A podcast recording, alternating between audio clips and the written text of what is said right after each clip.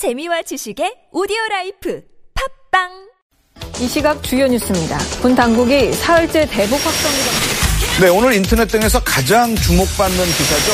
정부가 개성공단 출입 인원을 그저 그런 뉴스가 아닙니다. 우리 사회를 바라보는 색다른 시선. 안녕하세요. 색다른 시선 김종배입니다. 진심을 담아 최선을 다하겠습니다. 오늘을 진단하고 내일을 바라봅니다. 색다른 시선 김종배입니다.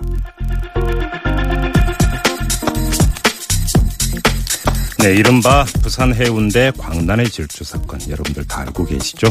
이 시속 100km로 달리던 자동차가 횡단보도를 건너던 보행자 6명을 치고 차량 6대를 들이받아서 17명의 사상자를 낸 사건인데요. 근데 이 사고를 낸 운전자가 이 뇌전증 환자로 밝혀지면서 운전면허 체계를 점검해야 하는 건 아니냐 이런 목소리가 어제 오늘 아주 집중적으로 터져 나오고 있습니다. 자, 오늘 이 문제 집중적으로 알아보려고 하는데요. 이 대한 뇌전증 학회 전 학회장인 연세대학교 소아신경과 김흥동 교수 전화 연결해서 자세한 이야기 들어보겠습니다. 여보세요. 아, 예, 안녕하세요. 예, 안녕하세요, 교수님. 자, 뇌, 어, 뇌전증이 뭔지 설명부터 부탁드리겠습니다. 어, 뇌전증은 그 뇌 질환 중에 하나인데요. 예. 그 발작이 본인, 뭐, 본인이 전혀 그 예측할 수 없는 시기에, 예. 어, 자꾸, 어, 만성적으로 재발하는 그런 종류의 질환을 이 뇌전증이라고 얘기를 합니다. 예. 그런데 그, 그러면 이렇게 한번 여쭤봐야 될 것 같은데요. 뇌전증 환자는 사실상 운전을 하기가 모두가 그 어렵다 이렇게 봐야 되는 겁니까? 어, 그 발작이 언제 발생할지를 예측을 못하기 때문에 예. 운전 중에 발작을 하게 되면 예. 심각한 사고가 날 수가 있겠죠. 네, 그래요. 근데 이제 대부분 약으로 조절이 잘 되고 있기 때문에 예. 어, 약물 치료를 잘 하는 중에는 네. 어, 발작을 하는 경우가 거의 없습니다. 그래서 아, 예. 어, 약물 치료만 잘 하면 네. 어, 운전에 따른 사고의 위험성은 일반인들보다 더 낮은 걸로 알려져 있습니다. 아, 그래요. 이 뇌전증으로 고통을 겪고 있는 환자분들이 한몇 분 정도 되세요? 어, 우리가 역학조사를 한 바에 따르면 우리나라에 약한 40만 정도가 네. 있는 걸로 알려져 있고요. 40만 명. 예. 예, 40만 명. 그 중에서 이제, 어, 어린아이들, 예. 소아 연령, 소아 청소년 연령이 한 반 정도 되기 때문에, 예, 예. 어, 운전면허를 취득할 수 있는 그런, 어, 그런 명수는 거의 한 20만 명 정도라고 음. 볼수 있겠죠. 이게 그 소아 어린이에서 많이 나타납니까? 어, 발생은 소아에서 많이 발생하지만 어른에서 발생하는 경우도 상당히 많습니다. 예. 그래서 적어도 한 30% 이상은 어른에서도 발생을 하고 있고, 음흠. 요즘은 노인 연령에서 발생률이 높아서, 아, 예. 어, 나중에, 그러니까 건강하던 사람이 음. 나이가 들어서 발생하는 경우들도 많이 있습니다. 알겠습니다. 이제 그 논란의 초점은 이 뇌전증 환자가 이 면허를 발급받아서 차량을 운전하는 게 과연 적합한가 이 문제로 지금 집중이 되고 있는데요. 자, 우리나라의 경우에는 기본적으로는 운전면허를 발급받을 수 없지만 2년간 발작이 없고 뇌파가 정상인 경우에는 운전면허를 받을 수 있게 해주고 있다고 하는데 이 방안, 합리적인 방안이다 이렇게 평가를 해야 될까요? 어떻게 보세요? 그, 일단 뇌전증 환자 자체의 권익도 상당히 중요하기 때문에, 예. 그 발작을 발작 때문에 사고가 나지 않을 정도의 합리적인 합리적인 기준으로 따지면 예. 2년 정도 발작을 하지 않는 환자가 음흠. 약물 치료를 제대로 하고 있는 과정에서 예. 발작을 하게 될 가능성은 거의 없거든요. 예. 그러니까 그런 환자들한테 운전면허를 제한하는 거는 네. 어, 뇌전증 환자의 권익을 굉장히 그 침해하는 그런 예. 결정이 될 수가 있다고 볼 수가 있어서 예. 일단 2년 정도 발작을 안 하는 상태에서는 약물 치료를 잘 하는 경우에 음흠. 어, 운전면허를 어, 허가를 해주는 게 예. 맞는 그런 결정이라고 생각이 근데 이제 이런 걸 또 우려할 수도 있지 않겠습니까? 평소에는 이제 그 이제 약을 잘 복용하고 있었는데 어느 순간에 뭐약 복용을 갑자기 그 끊는다든지 까먹는다든지 근데 공교롭게 또 이때 그 만약에 발작이 나타난다든지 이런 경우 어떻게 하느냐 이렇게 우려하는 사람들도 있거든요. 그게 환자들이 충분한 교육이 소양 교육이라고도 볼수 있고 예, 그런데 예. 그런 교육이 충분히 돼 있는 상태에서는 어, 사실 그런 일은 없을 거라고 생각이 들고요. 예, 예.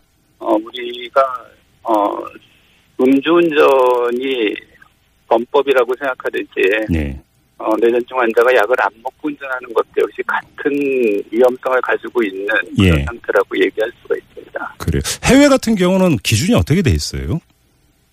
어, 미국 같은 경우에 이제 그 주마다 좀 사정이 달라서 예. 어, 대중교통이 좀 잘 발달돼 있는 데는 대개 한 2년 정도 발작이 없을 때는 면허를 인정을 하고 있고요. 예, 예. 대중교통이 전혀 발달돼 있지 않은 그런 뭐 알래스카나 음, 뭐 그런 주에서는 6개월 정도만 발작이 없어도 예. 운전을 허락 허용을 하고 있습니다. 예. 그래요. 지금 이제 그 문제는 근데 이제 운전면허를 발급을 해줄 때 이 사람이 뇌전증 환자인지 아닌지를 또 어떻게 알 수 있느냐라고 하는 것도 또 이제 그 논란거리가 되던데 이 점은 어떻게 봐야 될까요? 어, 지금은 우리나라에서는 그 뇌전증 때문에 병역을 어, 면 면제받은 이제 그런 경우에는 정보가 공유가 되는 것 같고요. 아, 예, 예. 그거 이외에는 이제 본인이 공, 어, 고지를 하지 않는 이상 그거를 운전면허를 어, 발급하는 데서 알 수 있는 방법은 없죠. 예, 예. 그리고 이번 경우처럼 운전을 잘 하던 분이 네. 나중에 최근에 뇌전증이 발생을 했던 경우 예. 이런 경우에는 어 뭐 그 운전면허 이미 발급이 돼 있는 상태니까 네.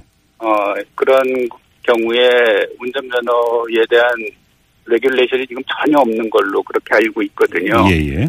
그래서 그런 데 대한 고지 의무 같은 것들이 좀 체계적으로 만들어져야 될 것 같습니다. 음, 지금 경찰청 같은 경우는 이 수시 적성 검사를 강화하는 입법을 추진하겠다 이런 식으로 밝혔는데 이건 어떻게 현실적인 방안이 될 수 있을까요?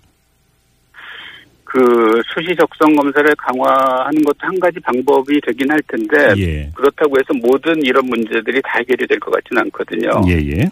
그래서 이런 환자들에 대한 그 교육이라든지 네.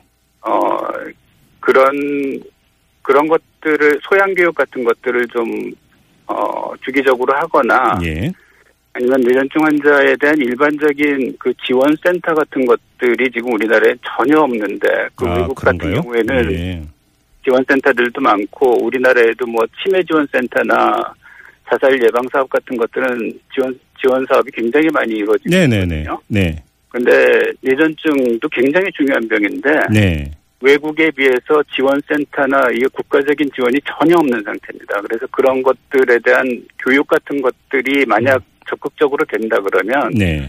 환자들이 자기가 발작을 할 가능성이 있는 환자들이 운전대를 잡는 일은 거의 없 을 거라고 생각이 듭니다. 아, 그래요. 자, 그러면 좀 정리를 좀 해야 될 것 같은데요. 지금 그 교수님께서 보시기에 가장 현실적인 방안이다. 좀 정리를 한다면 어떻게 정리할 수 있을까요? 어, 현실적으로 어, 뇌전증에 대한 그 고지 의무를 좀 어, 확실하게 해야 될 것 같고요. 운전면허 발급 신청을 할 때 그 단계에서 신청을 할 때라든지 예. 아니면 뇌전증 처음 진단을 받았을 때 예. 이미 운전을 하고 있는 환자가 뇌전증이 생겼을 수도 있거든요. 네네네. 그러니까 그런 경우에 고지를 반드시 해야 될 것 같고 음. 그리고 그런 환자들이 운전을 하지 않을 수 있도록 예. 만드는 그런 소양 교육 같은 것들을 강화시키는 게 필요할 것 같습니다. 소양 교육이 그러니까 이제 계속 이제 교수님께서는 소양 교육을 강조를 하시던데 그것만 제대로 이루어져도 상당 부분이 제어될 수 있다고 보시는 거군요. 환자들이 자기가 언제 어, 발작을 일으킬지 모르는 상태에서 의식을 잃을지 모르는 상태에서 예. 운전대를 잡는다는 게 얼마나 위험한 건지에 음. 대한 인식을 잘 못할 수 있으니까요. 아, 그래요?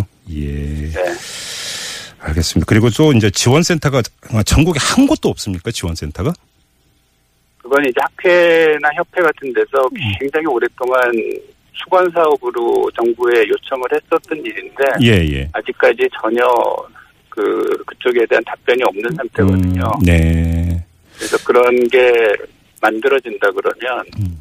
어, 뇌전증 환자들의 권익도 굉장히 중요한 부분이기 때문에 예, 예. 그런 부분들이 많이 좀 개선이 될수 음. 있을 거라고 생각합니다. 뭐 일각에서는 뇌전증 환자에게 아예 면허 취득을 원천적으로 금지해야 되는 것 아니냐 이런 뭐 주장을 내놓기도 하던데 이것은 지금 이제 교수님께서 계속 강조하셨던 환자들의 권익 문제하고 충돌한다 이렇게 보시는 그렇죠. 거고요. 네. 그리고 대부분의 경우에는 네. 그런 연구도 있는데 예. 어, 발작이 잘 조절, 조절되는 환자들의 운전 사고율이 예. 일반인의 운전 사고율보다 훨씬 더 떨어진다는 그런 보고들이 많이 있습니다. 아, 그래요. 예. 근데 요번에 이제 이거는 그 해운대에서 이제 사고가 있었기 때문에 이제 세간의 이목이 집중이 되고 있는데 문제는 뇌전증 말고 다른 어떤 유사 사례가 발생할 수 있는 가능성이 있다든지 이렇게 좀 우려를 하고 한번 그 점검을 해야 되는 이 다른 질병이나 이런 것들이 있을까요?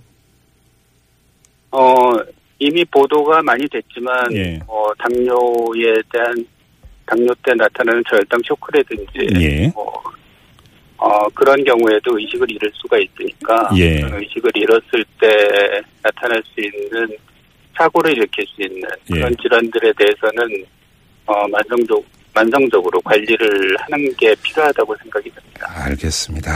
자, 오늘 말씀 여기까지 들을게요. 고순, 어, 고맙습니다, 교수님. 예, 감사합니다. 네, 지금까지 연세대학교 소아신경과의 김흥동 교수와 함께했고요.